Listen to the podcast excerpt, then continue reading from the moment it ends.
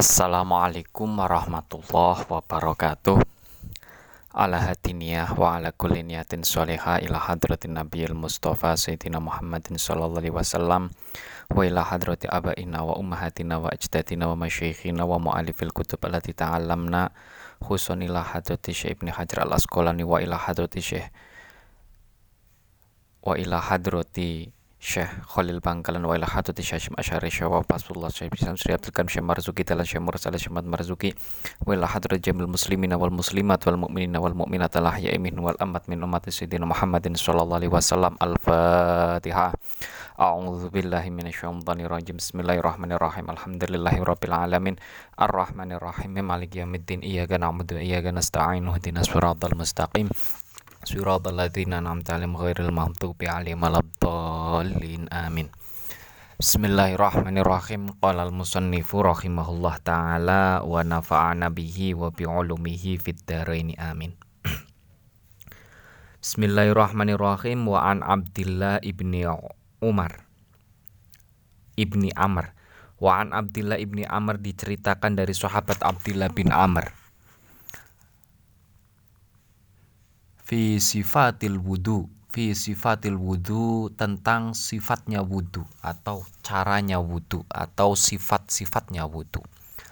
Qala berkata siapa? Abdullah bin Amr. Thumma masaha kemudian mengusap siapa Nabi?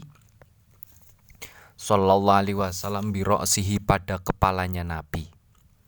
Wa adkhala dan memasukkan siapa Nabi usbu'aihi pada dua jarinya Nabi. Us is usba'aihi usbu'aihi pada dua jarinya Nabi asaba asaba ini yaitu dua jari telunjuknya.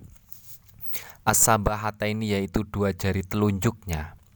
Memasukkan fi udhunaihi pada kepada telinganya Nabi fi udhunehi pada kedua telinganya Nabi wa masaha dan mengusap siapa Nabi? Wa masaha dan mengusap siapa Nabi bi ibhamaihi? Dengan menggunakan dua ibu jarinya Nabi bi ibhamaihi dengan menggunakan dua ibu jarinya Nabi. Membasuh dhahira udhunehi pada luar telinganya Nabi pada luar kedua telinganya Nabi. Akhraja mengeluarkan hu pada hadis siapa Abu Dawud Imam Abu Dawud wan Nasai dan Imam An-Nasai. Wasohaha dan mensohehkan hu pada hadis siapa Ibnu Huzaimah Imam Ibnu Huzaimah. Hadis ini secara zahir, secara teks ya, itu berbicara tentang sifat wudhunya Nabi. Tapi ini hadis itu kepotong ya. Maksudnya disebutkan tidak secara utuh, tapi dalam hal poin yang belum disebutkan oleh hadis sebelumnya. Kalau poin pertamanya itu sama, tapi poin ini itu belum disebutkan oleh hadis sebelumnya. Lah, poin apa yang belum disebutkan oleh hadis sebelumnya adalah ketika Nabi membasuh apa ketika Nabi membasuh kepala beliau setelah membasuh kepala langsung membasuh telinga. Caranya ibu jarinya untuk membasuh telinga bagian dalam yang lipatan itu dan telinga apa jari telunjuknya ya. Ibu jarinya itu untuk membasuh telinga yang bagian lu, luar. Nah, secara zahir hadis ini itu menjelaskan Nabi tidak mengambil air lagi. Setelah membasuh kepala, Nabi langsung membasuh telinga dengan air yang sudah digunakan untuk membasuh kepa kepala. Nah, ini kan semestinya kan kita janggal, ya kan? Apakah itu nggak termasuk air mustakmal? Padahal dalam wudhu itu harus menggunakan air yang suci dan mensucikan, tidak boleh menggunakan air musta mustakmal. Nah, itu nanti pembahasannya pembahasan lebih lanjutnya ada dalam hadis ini, hadis selanjutnya ya. Namun dari hadis ini itu ulama itu berbeda pendapat. Apakah ketika membasuh kepala itu diharuskan untuk menggunakan air yang baru dalam artian setelah membasuh kepala ya itu mengambil air lagi untuk membasuh telinga atau cukup dengan menggunakan air yang habis digunakan untuk membasuh kepa kepala. Nah, ini ulama berbeda pendapat. Nanti penjelasannya akan dijelaskan dalam hadis selanjutnya. Wa an Abi Hurairah diceritakan dari sahabat Abi Hurairah radhiyallahu anhu qala. Berkata siapa Abu Hurairah? Qala bersabda siapa Rasulullah sallallahu alaihi wasallam? Idza staiqadha ketika bangun. Siapa ahadukum salah satu kalian min manamihi dari tidurnya ahad? Fal yastangthir maka hendaknya menyedot air ke hidung dan membuangnya. Fal yastangthir maka hendaknya menyedot air ke hidung dan membuangnya salasan sebanyak tiga kali.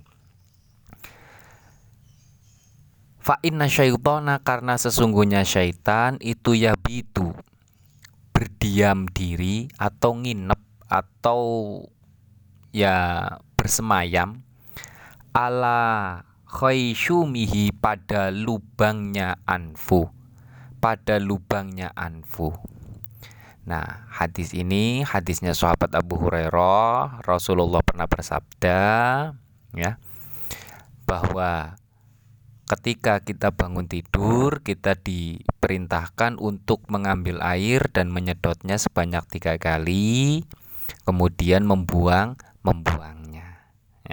Karena alasannya di situ di hidung itulah di dalam lubang hidung itulah setan bersema semayam. Muttafaqun alaih ay hadza muttafaqun alaih hadis ini diriwayatkan oleh Imam Al-Bukhari dan Imam Al-Muslim. Nah, secara zohir ya kan dalil ini hadis ini adalah ketika kita bangun tidur kita wajib fal tangfir itu kan fiil amar. Ya kan? Fiil amar berarti perin perintah. Perintah hukum umumnya ya al aslu fil amri al wujub. Hukum asal dalam sebuah perintah adalah wajib. Makanya sebagian ulama memahami dari hadis ini wajib bagi seseorang yang bangun tidur untuk mengambil air sebanyak tiga kali, mengambil air dan menyedotnya ke hidung serta membuangnya setelah itu sebanyak tiga, tiga kali. Ada ulama yang mengatakan wajib, tapi ada ulama yang mengatakan enggak. Nah, hadis itu ya kan tidak tidak wajib dalam artian apa keharusan itu, perintah itu dilakukan ketika berwu berwudu. Berarti wudu yang pertama kali ketika bangun ti bangun tidur. Ya kan? Setelah bangun tidur wudu yang pertama kali disuruh untuk istighfar ya, menyedot air ke hidung dan membuangnya. Nah, itu menurut sebagian ulama lagi. Nah, itu dalilnya apa? Dalilnya ada hadis dalam hadis yang diriwayatkan oleh Imam Al-Bukhari dengan menyebutkan atau dengan menambahkan kata wudhu. Bunyi hadisnya idza staiqadha ahadukum min manamihi sama fatawaddo maka wudulah.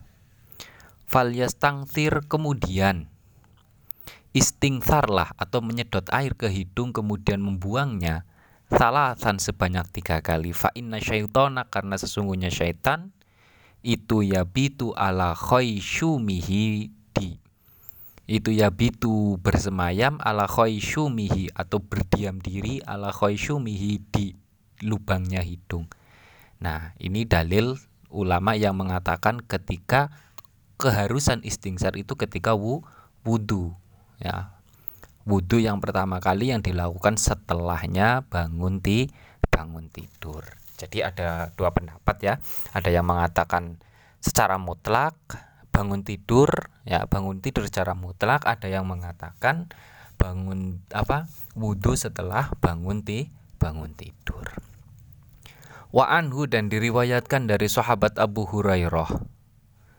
Idza staiqadha ketika bangun siapa ahadukum salah satu kalian min min naumihi dari tidurnya ahad falyaghmis falayaghmis maka jangan menyelupkan falayaghmis maka jangan menyelum mele, menyelupkan yadahu pada tangannya ahad fil inai dalam sebuah wadah atau wadah yang berisi air.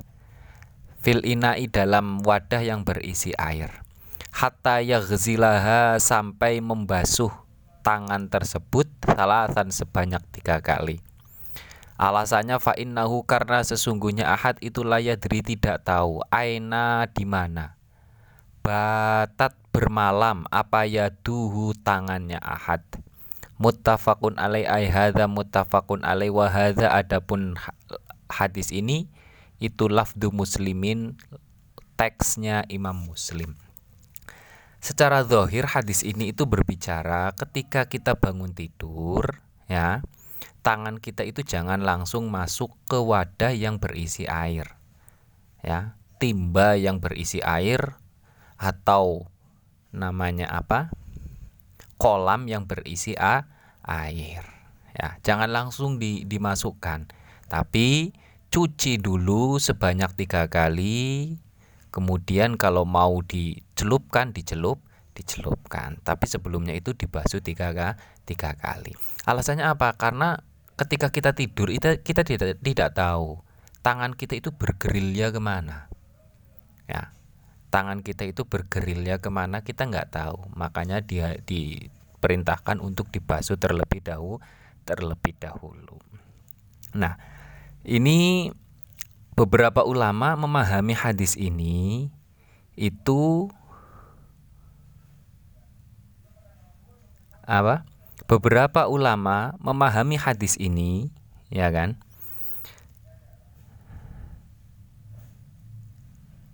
Ya, beberapa ulama memahami hadis ini bahwa air yang terut apa air yang sedikit ya kan air yang sedikit kita ketika kita bangun tidur kita tidak apa ketika kita bangun tidur kita tidak boleh memasukkan air eh, tangan kita ke air yang sedikit karena kita nggak tahu tadi alasannya ya kan karena kita nggak tahu tangan ini habis bergerilya ke mana yang kedua nanti bisa menyebabkan kalau memang bergerilya kepada sesuatu yang najis ya kan air itu bisa menjadi musta mustakmal atau bahkan mutana mutanajis. Nah, itu.